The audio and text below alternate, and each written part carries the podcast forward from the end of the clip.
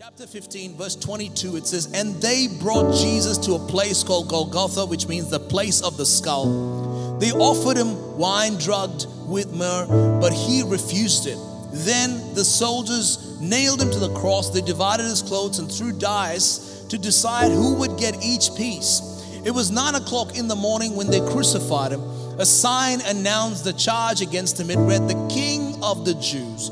Two revolutionaries were crucified with him, one on his right, one on his left. The people passed by, shouted abuse, shaking their heads in mockery. Ha! Look at you now, they yelled at him. You said you were going to destroy the temple and rebuild it in three days? Well, then, save yourself and come down from the cross. Verse 31 The leading priests and teachers of religious laws also mocked Jesus. He saved others, they scoffed, but he can't save himself. Let this Messiah, this King of Israel, come down from the cross so he can see it. We can see it rather and believe him. Even the men who were crucified were with Jesus ridiculed him. I want to preach to you from a topic that arrested my heart through this week and was confirmed last night as I was holding my two year old. I've got to give a lot of uh, endorsements to my two year old. I get my greatest God inspiration when she's in my arms. Uh, but but it's, it's a thought, it's an idea around the things that happen in the life of Jesus, which seemed like everything was going in the opposite direction, but it was nothing but confirmation of everything that needed to happen. So if you're taking notes, the title of my message is When the Hero Dies. Why don't we pray? Father, I thank you. I pray, God, that this, this moment, this message, this word would be relevant, that you would be able to use what I say to specifically speak through your Spirit, Holy Spirit, into people's hearts, into their souls, into their minds, into their spirit, into their situation, into their family life, into everything that their hands are attached to that this word would be so specific that it shall not return void. We give you all the glory. We thank you once again for the privilege of being able to gather. In Jesus' name we pray. Amen. Amen. The last two years have been quite um, interesting. Thank you, worship team. You guys have been fantastic. Last two years have been interesting in the life of, of, of in, in life generally. I was going to say life of our church, but globally, it's sort of like there's this one thing after the other, last two years. And I, I would not be, I, I don't need to be a prophet to know that each of us have had some sort of setbacks, some sort of pain, some sort of loss, some sort of, I mean, there's been good things, no doubt about it. We've had blessings on the way, but there has been challenges also, well and truly. And as I was preparing this message and the idea came about this thought about when the hero dies. I don't know about you, but I like to watch a good movie. There's nothing wrong in watching a good movie. I think we've got to be careful what we watch. Uh, I like movies not because I like the movie in itself, but I guess I love stories. I think we all love stories. And so the reason why we like movies is because it's the playing out of a story, right? But when we talk about a movie, we've got favorite act- actors and actresses. One of my favorite actors is Matt Damon. Who likes Matt Damon?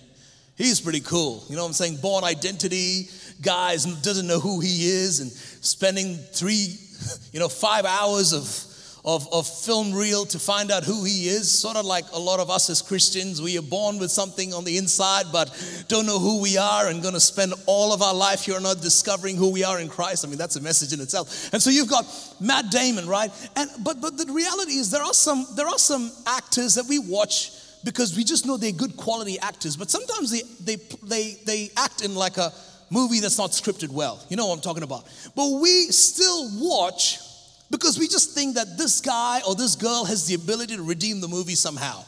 We, we buy into the person and so we watch the movie. But what makes it worse is let's say you're watching a movie and it's going south and you're not sure where it's going, and then the main character who you've been following dies what are you going to do? It's like, oh my gosh, what's like, it's like the time when Captain America died. Some of you like, did he die? I'm sorry. I'm sorry. If you haven't watched it, you're not going to watch it. It's been a few years ago, so it's all good, right? So, so, so it's sort of like one of those things of, um, of like how, when they die, it's like everything falls apart. It's like what is this all about? And, and the Jesus story, the, the story of the gospel at this particular moment, what, what we come around is the moment when the Savior of the world dies. Jesus is dead, the healer, the redeemer, the provider, the savior, the one that they've been prophesying about. Everything sounds like a movie gone rogue. Someone had an argument and they've They've just, they've just changed the script altogether. Jesus should have been the one that's supposed to take the Roman Empire down. He was supposed to be the one that was supposed to bring victory to Israel, or they thought. And, and it just seems like everything seems wrong. And that's the moment that we're gonna step into. And I wanna identify three things that happened to Jesus that seems like it should not happen to the hero. But somehow God uses those three things and positions him into where he needs to be. We got to understand this. Three things. The first thing that we notice, there's many things that happen. We don't have too much time to look into everything, but three things that I think we're going to find common ground with this. The first thing we notice is Jesus was betrayed. Betrayed. I know for a fact that we've all had betrayals over the last two years.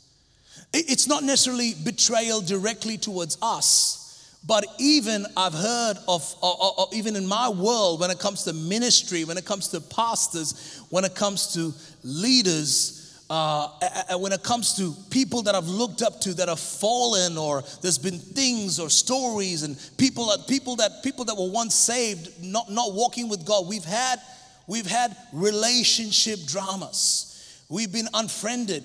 You've been ghosted.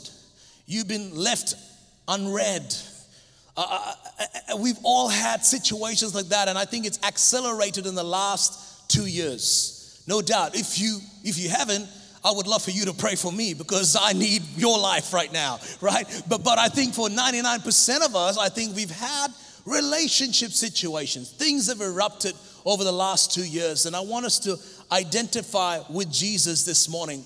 Because if we complain about our relationships, what you got to understand is Jesus lived traveled, literally boarded with these guys. And, at his, and these guys were there with him at his highest moments. He was there for them at their lowest moments when they were shipwrecked, when they were starving, when they had no money to pay their taxes. Every moment Jesus has come along and been that friend, been that leader, been that teacher, been that master, been that savior but yet in his moment, they abandoned him. We can look at this as one of the lowest moments because, see, the thing is, we, we sometimes underwrite relationships, but relationships have a big effect on us. It's not that we want to have too many friends, but it's the few friends that we have we want to have meaningful relationship with. And there are variances of relationship that we have. Lee and I, we have the relationship that, that we call marriage, and it's a deep relationship.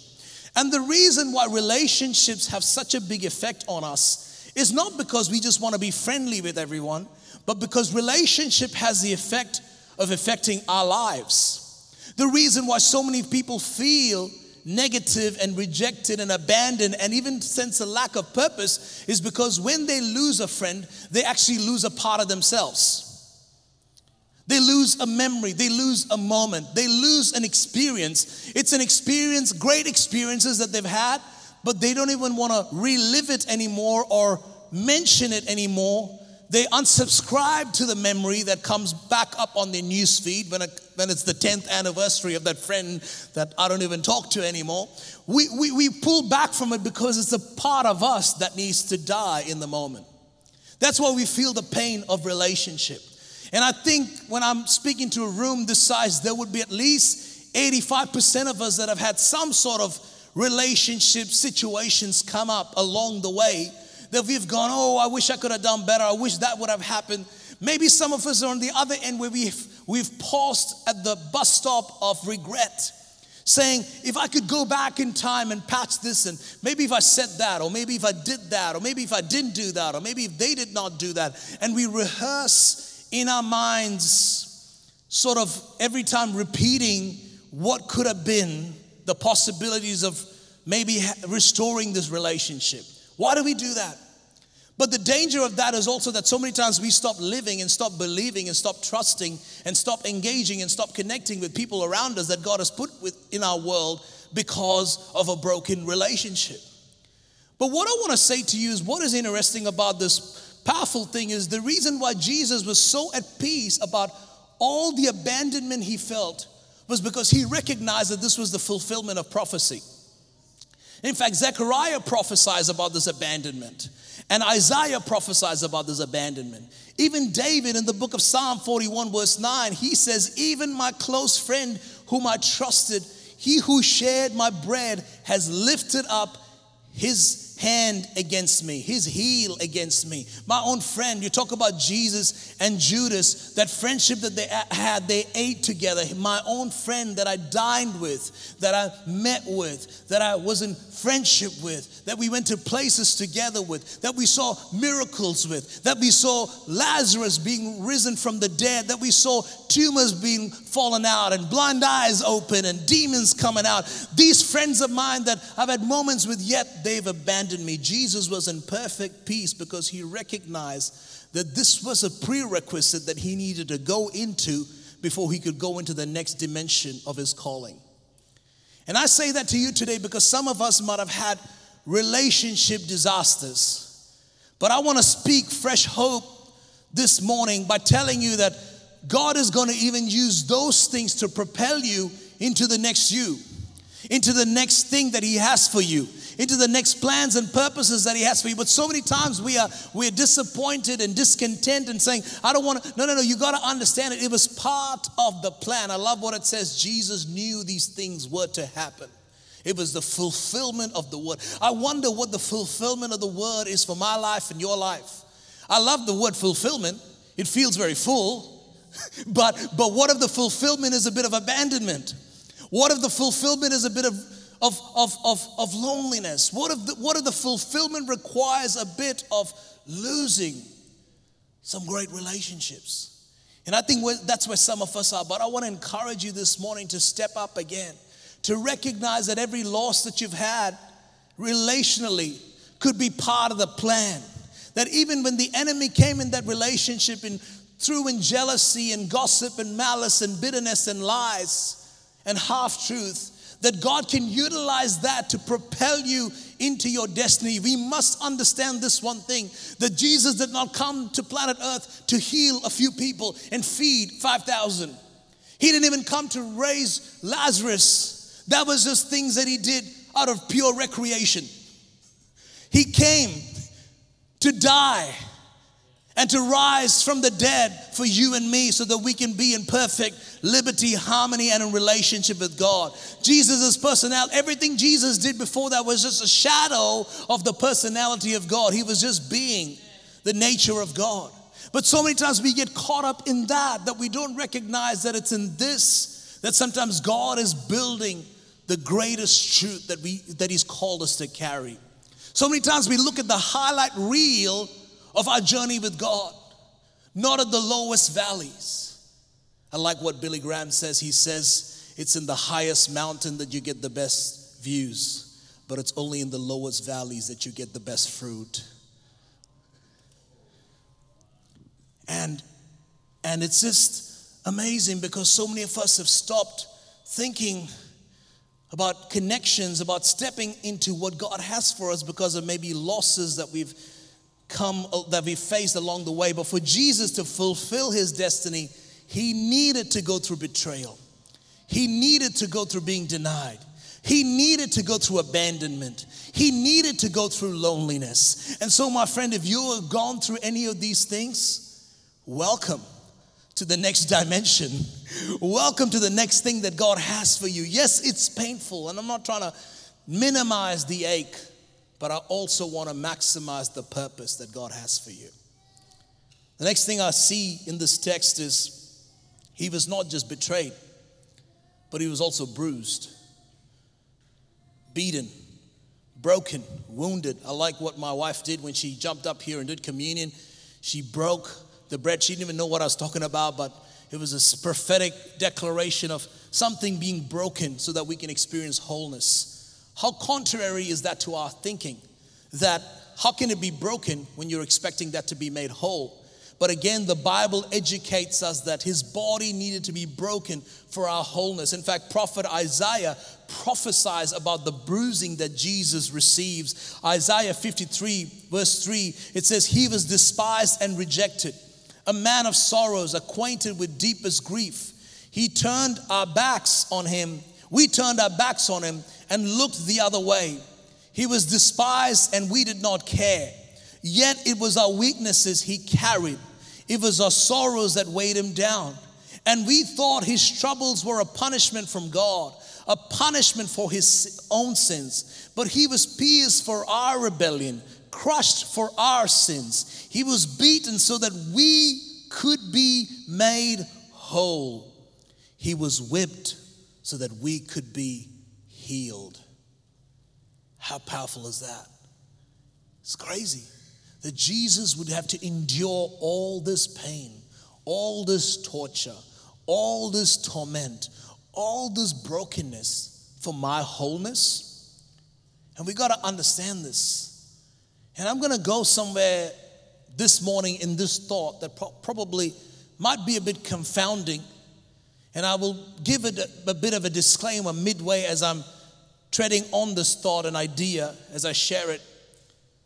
But I want to propose to you that when Jesus resurrected, I believe he was completely whole, completely healed. He was not walking around, you know, limping or, you know, bones broken, none of that. But I do believe that Jesus carries the, car, the scars on his arms that show where the nails went through.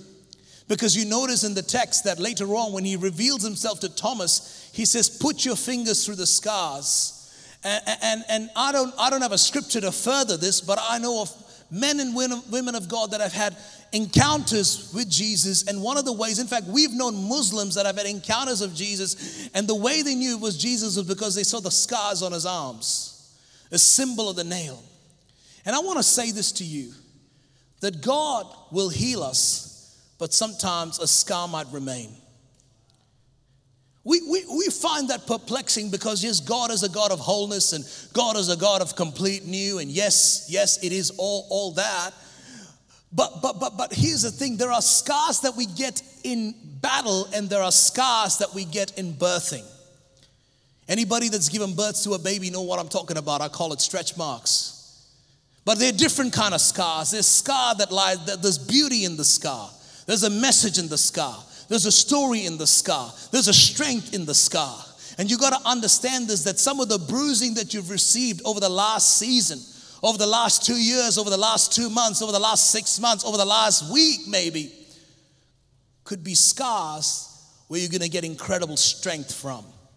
So many times we say to God, Take away the scars. Yes, He will take away the pain, He will take away the damage, He will take away the bleeding, but sometimes He will leave a scar to let us know that He's making beauty from ashes. Maybe you're not fully there yet. I'm reminded of a story in the Bible of a guy called Samson. Samson was anointed, graced by God, carried incredible strength, took things down, destroyed things, took care of the Philistines, led the nation of Israel for 40 years, but he was a bit wild, went and did a few things that later would make him regret. And the Bible says that his anointing lifted from him, his strength was gone. And there's a moment just before Samson is about to die where his hair is growing back, which is what grace does. Grace grows your hair back.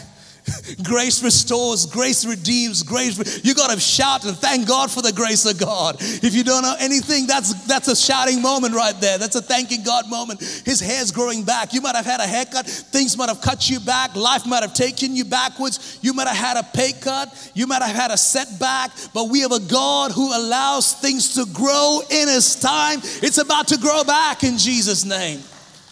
And so Samson's hair is growing back. And there's a moment where Samson looks up to heaven and he says, Father, anoint me this one more time. And the Bible says God re anointed him. And he took out more than he ever did in 40 years of leading the nation of Israel. But you know, the Bible leaves one little interesting detail. And the detail is this that God returned his strength, but did not take off his blindness. The scar cost a dependency to rely on God for vision. Sometimes my deficiency caused me to become more dependent. And some of us have been asking God to take away the scars, and God says, No, I will restore you. But your scars is where your strength lies. But we've learned to play church where we will wear long sleeves so we, ca- we cover the scars so that nobody sees our scars. Because I just want to look like a strong guy. But God says, show your scars because people will find strength in your scar. I remember when I was going through the season, I met a pastor 18 months ago, and he gave me a word. It was an interesting word. I was trying to look more about it. And he said to me, he had a knowledge of warfare, and you know, everyone's got their own fantasies and passions. And he loves studying about warfares. And he told me about the sword. And he said to me about how the sword is very unique, that a lot of times people think a new sword is the best sword. But the reason why the commander's sword or the king's sword is so significant is because it's been exposed in many battles. And what happens when a sword is exposed in many battles is it gets it gains scars of its own. It needs to return to the blacksmith, but each time it goes back, it goes back stronger. And so that's why it was, it was, it was in, in, in, in the days of war, uh, it, was, it was a sense of pride to carry the sword of the commander because that sword is the strongest sword of the army. And I feel like saying that to somebody in this room that you've been like a sword that the enemy, you've been in battle and you've had a few cracks, you've had things broken off, you things chipped off you, things come off, but you you put yourself at the feet of the blacksmith and you're gonna come back stronger. You're gonna come back stronger into that battle. You're gonna go stronger into the next season of your life. I think the front two rows are convinced, so I'm gonna keep pounding this point. I wanna talk to you about a guy called Jacob. The Bible talks about how Jacob wrestled with God. My theology teaches me that anytime I see God, I should come out whole. But the Bible says that he wrestled with God and God took his, his hips out of joint. Never does it say that God restored his hip. But it says, for all the days of Jacob's life, he walked with a limp, and the children of Israel never ate of the hip as a sense of devotion of the encounter Jacob had with God, which is what God is doing in you. He's going to use your scars to influence the people around you to recognize that God is real and God is true. He's going to use your scars to strengthen the things around you. That is why Jesus, his body needed to be made broken so that you and I can receive strength from his scars. I love the story of Thomas. Thomas puts his fingers in the scar of Jesus. Most of you don't know this. In the later part of his life, Thomas travels to India. I'm standing on this platform because Thomas preached the gospel to my forefathers centuries ago that saw the Indian subcontinent saved. The scars of Jesus strengthened the ministry of Thomas, enabled him to travel to the unknown land, to speak to a nomadic tribe that worshiped idols, to expose them to real God. This is what God can do with a scar in your life. He can strengthen you. Come on, let's take a moment to thank our God for the strength we receive from the scars that we have. The third thought that I have on this, many, we can go in many directions, but due to lack of time, here's the, this is the word buried. The body was buried in a tomb, buried, betrayed, broken, buried. The body was buried. My inspiration for this thought, unfortunately, is not the Bible. Well, there's a post I saw on Facebook. And the post was a person that showed a picture of two dirt fields. And the message underneath the picture was, What's the difference? Field covered with dirt. Picture A. Picture B. Field, field covered with dirt. And then it says, Swipe right or swipe left, swipe left to see what's the difference. So picture A had nothing underneath it, but picture, picture B was a field filled with seeds planted the day before, ready for the harvest. See, when you look at something that's buried, when you look at something that's dry, when you look at something that's dead, it looks like it's dead, but it's maybe a seed. See, this is what the devil got wrong when he tried to kill Jesus. This is what the devil got wrong when he raised the Sadducees and the Pharisees and all these other people that caused all sorts of lies to come to accuse the devil. The devil was having the biggest laugh in hell when he was thinking, the devil, this is over, it's dead, it's gone, he's dead. He's watching as he gives up his last breath. Little did he know that when they put Jesus in a tomb, he wasn't being buried, he was being planted. He was being planted for you and me. The reason why we're here is because we are the offsprings. We are the tree. We are the fruit. When Jesus died, He saw you and me. He saw the harvest. He saw what was there. And I want to say this to you this morning. There are so many in this room that have buried a dream, that have buried a gift, that have buried a calling, that have buried a message, that have buried an anointing, that have buried a musical gift that have buried a singing gift, that have buried a speaking gift, that have buried a business gift. Can I say to you, while you're burying it, plant it.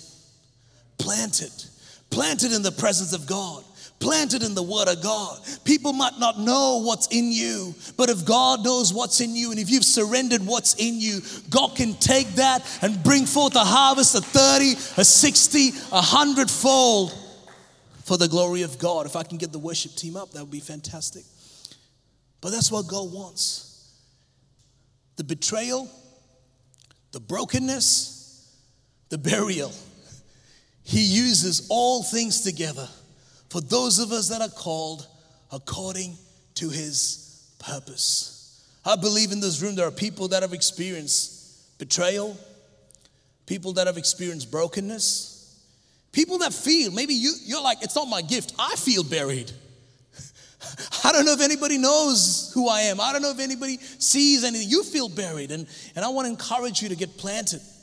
Planted in the things of God, planted in the presence of God, planted in the Word of God, planted in the promises of God. Yes, you may not have the recognition or the or, or, or the approval or the favor, or but, but just, just get it planted in God's presence and see what He will do.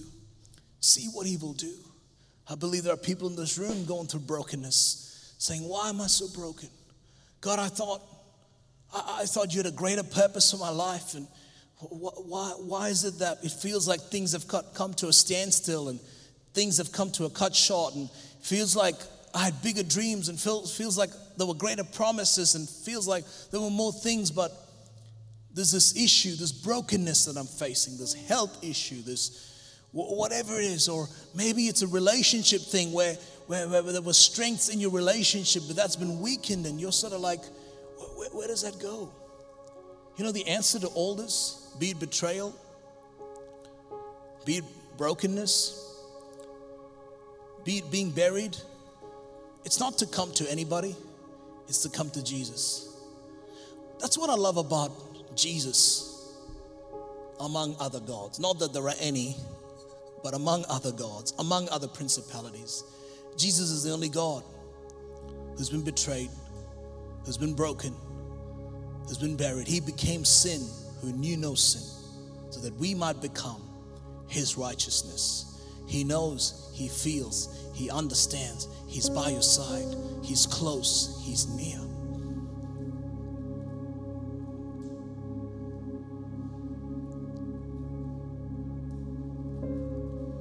Left heaven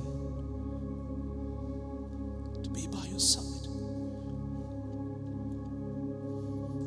He left his throne to come beside us. Do you know why he did that? Because as amazing as heaven is, he knew heaven is incomplete without you. He knew heaven needs you. Heaven's missing a lamp. Heaven's missing a light. Heaven's missing a bulb. It's got your name on it. It doesn't, people say it doesn't make sense why Jesus did what he did. But when you encounter his love, when you actually know how much he loves you, it makes perfect sense. It, it doesn't make sense in the wisdom of the world, but it makes sense in the wisdom of heaven. It doesn't make sense to the human mind, but it makes sense to the spirit mind. It makes sense. And this morning, He's beside you in your betrayals, He's beside you in your brokenness, He's beside you in your burials. He's beside you. Don't, don't, don't think he's not. He's resurrected but he's a king that still has a tear in his eyes. He's whole, but he still carries a scar on his hands. That's our king. That's our Lord. That's our Savior. Don't think you need to hide the scars to come into his presence. No, come as you are. Take off the robe of righteousness. Take off the robe of impression. Take off the robe of perfection. Gets you, it's Him. Don't be deceived that it's your girlfriend who gets you. Don't be deceived that it's your boss that gets you. Don't be deceived that it's Centrelink that gets you. No. Don't be, don't, don't be deceived that that Amazon business plan gets you. Don't, don't, be, don't be deceived that Tinder gets you. No. If there's anyone that gets you, it's Him. Let's come into His presence. I want to put forth an, but I, I, I think it will be it will be wrong for me to not put forth an invitation to a person that feels far from God this morning. So every eye closed, every head bowed, and you're saying, "I feel far from God. I, I do not know where I am with Jesus." I do not know where my faith is, so maybe you, you don't have a relationship. And if, if, you, if you can't really say you do have one, maybe you don't. And right now in this atmosphere, with every eye closed, with every head bowed, and you're saying, I need to put my trust in Jesus one more. I want to put my hands in the hand of the Savior that left heaven for me. That is you with every eye closed in God's presence, I want you to just slip your hands up so I can recognize you and, and include you in this prayer. You're saying, I need Jesus, I need Jesus. Don't be shy this morning. Bravely put those hands up high. I see that hand. Is there